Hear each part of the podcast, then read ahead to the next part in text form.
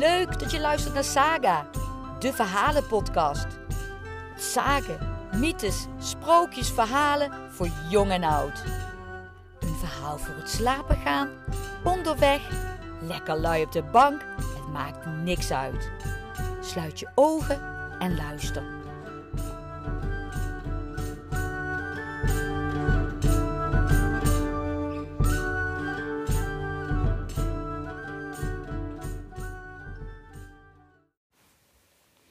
Het volgende verhaal is een sage en dat heet De Zwaanridder van Kleef. Dit verhaal is ook bekend als Lohengrin, bekend uit de Duitse Arthur-legende. Je weet wel, die van de ronde tafel. Lohengrin is de zoon van Parsifal en hij wordt erop uitgezonden in een boot die getrokken wordt door zwanen om een maagd te gaan redden. En die maagd die mag dan alleen nooit vragen wie hij is.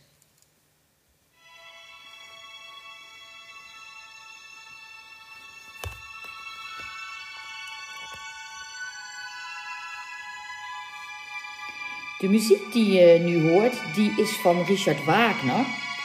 Want hij maakte een opera van dit verhaal, ook genaamd Lohengrin.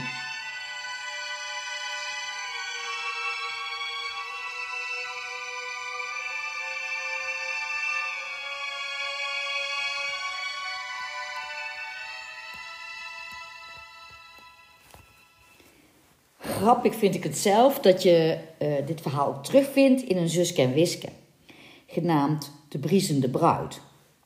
Daar ontmoet tante Sidonia de zwanenridder en daar wil ze heel graag mee trouwen.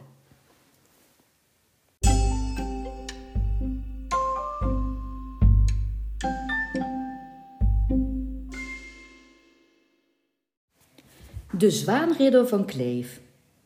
In het begin van de achtste eeuw leefde er een graaf van Kleef die Dieterik heette. Hij regeerde niet alleen over het land van Kleef, waartoe destijds ook Nijmegen behoorde, maar ook over Loen in Westfalen en over Thuisterband dat tussen Tiel en Vlaardingen lag. Hij stierf in het jaar zevenhonderddertien en liet alleen een dochter na om hem op te volgen. Beatrix heette die dochter. Beatrix kreeg het vanaf het begin moeilijk, want het waren toen woelige tijden. Haar buren wilden allemaal hun gebied uitbreiden en zij deinsde er niet voor terug om door middel van onrecht en geweld hun zin te krijgen.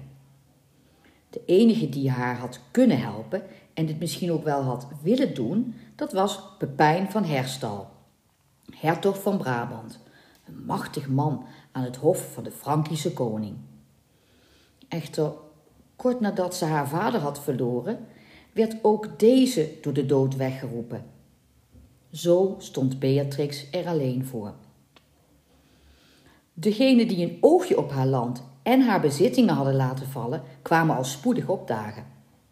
Nou, een reden om aan onschuldigen de oorlog te verklaren, dat vinden zulke lui gemakkelijk en gauw. In het tweede jaar na haar vaders dood werd Beatrix van alle kanten door haar vijanden aangevallen. Ze nam de wijk naar de burcht die ze in Nijmegen bezat. Hier wou ze zich tot het laatst toe verdedigen. Haar vijanden sloten de burcht nauw in, zodat er geen mens meer in of uit kon. Weldra deden ze aanval op aanval. Maar Beatrix' strijders hielden dapper stand. Telkens weer moesten de aanvallers met bebloede koppen afdruipen. En telkens weer kwamen ze echter ook terug. Ze wisten wel dat de tegenstand in de burcht op den duur minder zou worden. Het voedsel werd er schaars, het aantal krijgers nam af. Eens zou er een dag komen dat de burcht moest vallen. En er kwam een dag. Nee, toen viel de burcht nog niet, want de belegeraars deden geen aanval, maar een dag waarop Beatrix voelde dat die dag haar laatste in vrijheid had kunnen zijn. Het voedsel stond al enige weken op rantsoen en er was alleen nog water te krijgen, van slechte kwaliteit, een drabbige en stinkende vloeistof. Haar weinige mannen waren niet meer de geduchte strijders van weleer. Hun krachten waren verzwakt, al kon je dat van hun moed niet zeggen. Als de vijand op dit moment een aanval zou ondernemen, dan zou hun tegenstand vergeefs zijn. Dat besefte Beatrix. Moeizaam beklom ze die morgen de wenteltrap in haar hoogste toren. Voor het laatst wilde ze haar blikken over haar geliefde land laten gaan. Ze wilde met eigen ogen zien of de vijand iets bijzonders van plan was. Ze keek uit over het gebied dat er zo rustig en vertrouwd bij lag, onder een stralend blauwe hemel. Een bronskleurig lentegloed lag over het eikenwoud. Wat rookwolkjes stegen boven de bomen uit, recht omhoog.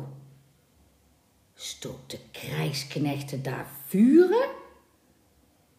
Verderop bewoog zich een legergroep naar het bos toe. Trok die weg? Langs de rivier scheen men de posten opgeheven te hebben. Gaf men het beleg op? Met een weemoedig lachje schudde Beatrix het hoofd. Nee, nee, ze kon beter geen hoop koesteren die toch niet verwezenlijkt zou worden. Die mannen trokken nu misschien weg, maar straks zouden ze terugkeren en zo niet, dan zouden anderen hun plaats innemen. Uitkomst was er niet voor haar. Ja, in haar dromen misschien wel, maar de werkelijkheid was anders. De werkelijkheid was net zo wreed als die mannen daar in dat kamp. En haar dromen? De droom is van de nacht. De droom is bedrog. Bedrog was ook de droom die ze de afgelopen nacht had. Ze droomde er woedde een felle brand. De burcht stond in een vuurzee. Ziedende vlammen sloegen uit. Zware rook dreef, dreef dreigend in zwarte wolken over het land weg. Toen kwam er in de hoogste nood een ridder. Waar vandaan, dat wist ze niet. En nog zag ze zijn gezicht duidelijk voor zich. Hij dook midden tussen de verstikkende rook en de felle vlammen op. Vlammen die meteen als een wonder voor hem weken. De brand ging liggen. Hij werd door de macht van de ridder geblust. Ze weet niet meer hoe. Ze was gered. Er was uitkomst. Maar de droom is van de nacht. De droom is bedrog. En de werkelijkheid is anders.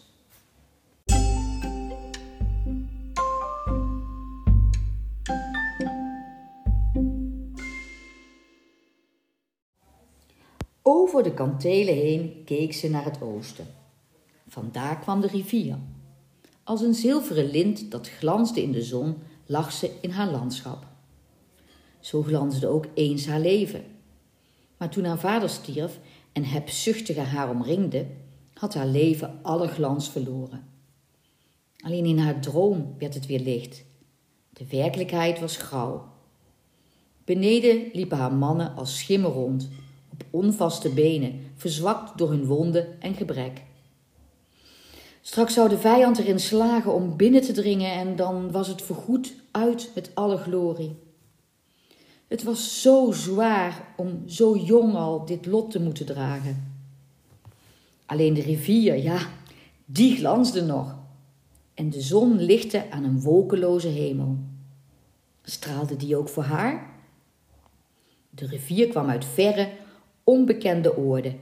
Ze stroomde aan en ze stroomde weer voorbij. En ze droeg het licht van de zon met zich mee. Dat licht sprankelde in duizenden vonken, ook voor haar, Beatrix. Het weerkaatste in de rivier en veroorzaakte helwitte plekken. Die ene plek, die leek wel als sneeuw zo wit. Als in een droom zo licht en zo helder. Hoe kan dat nu? Die plek kwam dichterbij. Het waren twee plekken. De een, de voorste, wit als sneeuw en die daarachter wat matter als zilver. Toverde de zon op de rivier? Beatrix knipperde met de ogen. Droomde ze? Was dan werkelijkheid niet overal grauw? Dit, dit waren geen lichtplekken. Nee, daar zwom een zwaan. In blanke pracht gleed hij over het water. En een bootje volgde, zilverwit. Daar stond rechtop een man in. Een ridder. Beatrix sloeg haar hand voor de mond van verbazing. Maar haar ogen bleven gericht op het vreemde vaartuigje en op de man die daarin stond. Ze kreunde zachtjes, maar Dat hoorden haar oren niet. Ridder, fluisterde ze. Ridder. Snel naderden vogel en man daar op de rivier. Ze zag hem aankomen en bleef recht en onbeweeglijk staan. Hij droeg een zwaard dat als goud glansde in de zon. Hij had een zilveren schild aan zijn voeten, versierd met een dubbel gouden kruis. Hij droeg een jachthoorn aan een fluwelen band over de schouder en van een prachtige ring aan zijn vinger ketste stralend het licht terug op een grote diamant. Ze zag hoe de zwaan naar de oever zwom en hoe de ridder aan land stapte.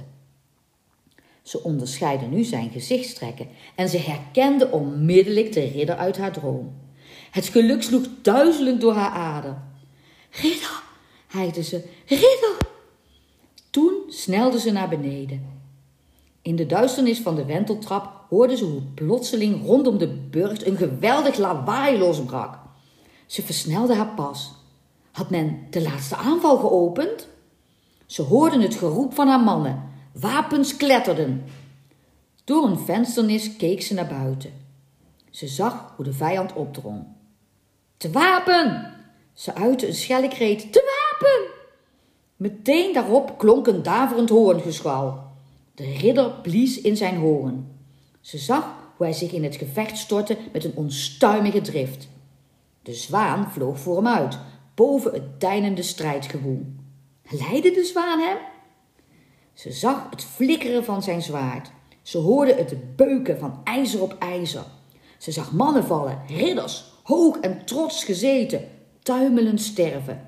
Ze zag de aanvoerders onder de slagen van die ene ridder bezwijken. De moed van haar mannen steeg. Ze waagde een uitval.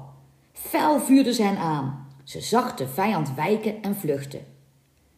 Weer schalde de hoorn. De burcht was gered. De vijand trok zich terug in verwarring. Ze snelde het voorplein op. Daar boog de ridder voor haar met een eerbiedige groet. Jonkvrouwen, ik ben Elias, zei hij. Ik ben gekomen om u te beschermen. Ze maakte een lichte buiging en bedankte hem. Ik ken u al, zei ze zacht. Uw komst was mij aangekondigd in een droom. U bent welkom. Nu was er spoedig bruiloft op de burcht. Het huwelijk met Elias ontsloot een nieuw en lichtend levenspad voor Beatrix. Hij was een dappere held en een beminnelijke man. Hij begon een hevige strijd tegen de overgebleven vijanden van Beatrix. Hij versloeg ze allemaal en het huis van Kleef steeg in macht en aanzien. De koning van Frankenland verhief hem tot de rang van de rijksvorst, waarvan er slechts vier waren, in al zijn landen samen. Eén voorwaarde echter stelde Elias voor het huwelijk dat hij met Beatrix sloot.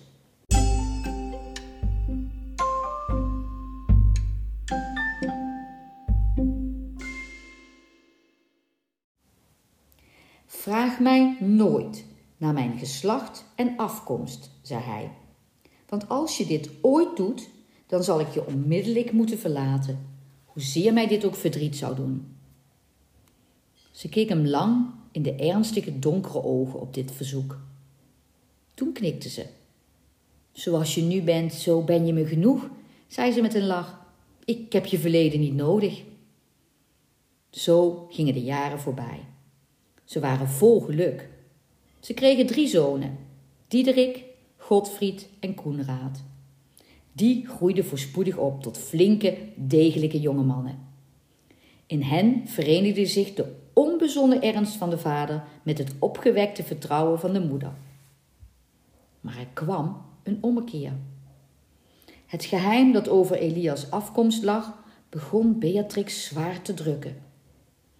Iedere dag ernstiger en iedere dag intenser drong zich de vraag op: waar komt toch de vader van mijn zonen vandaan? Ze vroeg Elias echter niets. Ze beheerste zich en duwde de vraag met geweld terug. Toch kwam deze telkens weer boven. Het werd als een gevecht met een duister dwingende macht. Beatrix werd er stil van. De lach uit haar ogen verdween. Een rimpel verscheen tussen haar wenkbrauwen.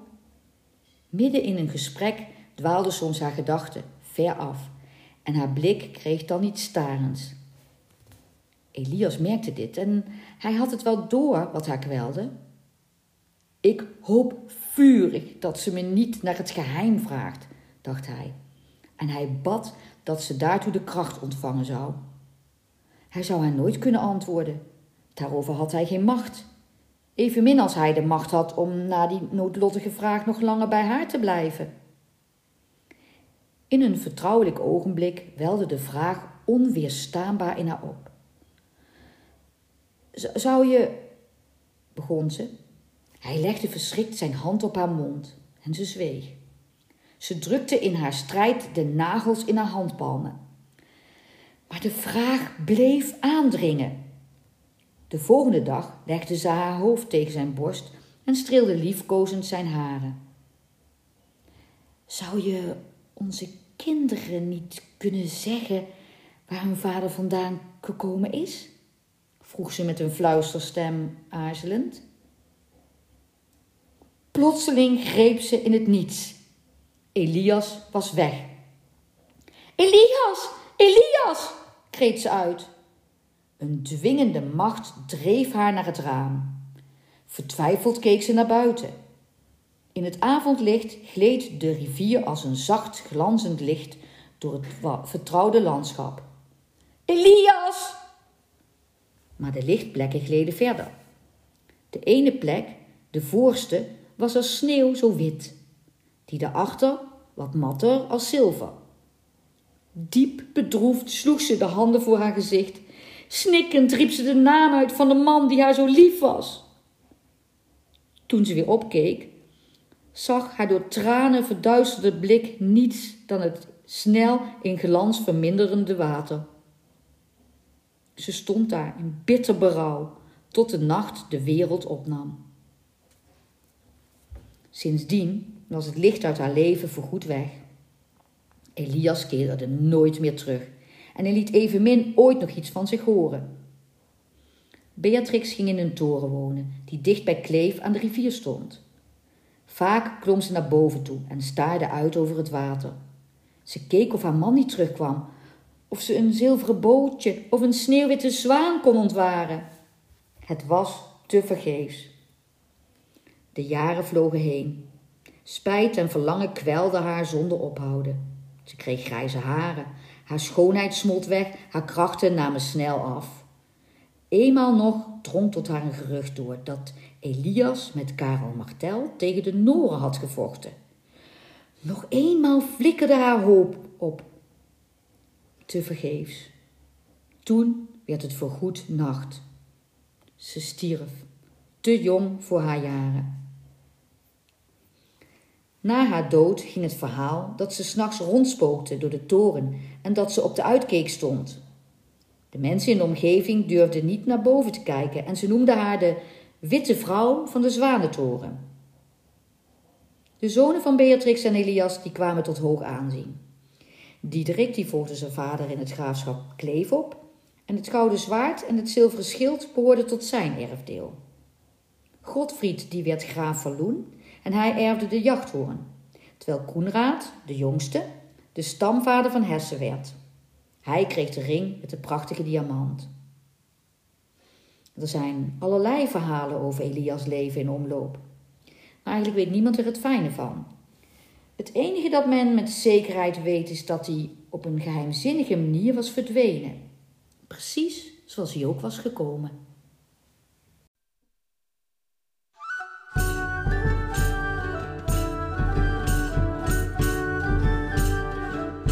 Bedankt voor het luisteren naar Saga. Vind je deze podcast leuk? Volg ons dan, door middel van het vinkje aan te klikken en je zo te abonneren. Tot snel!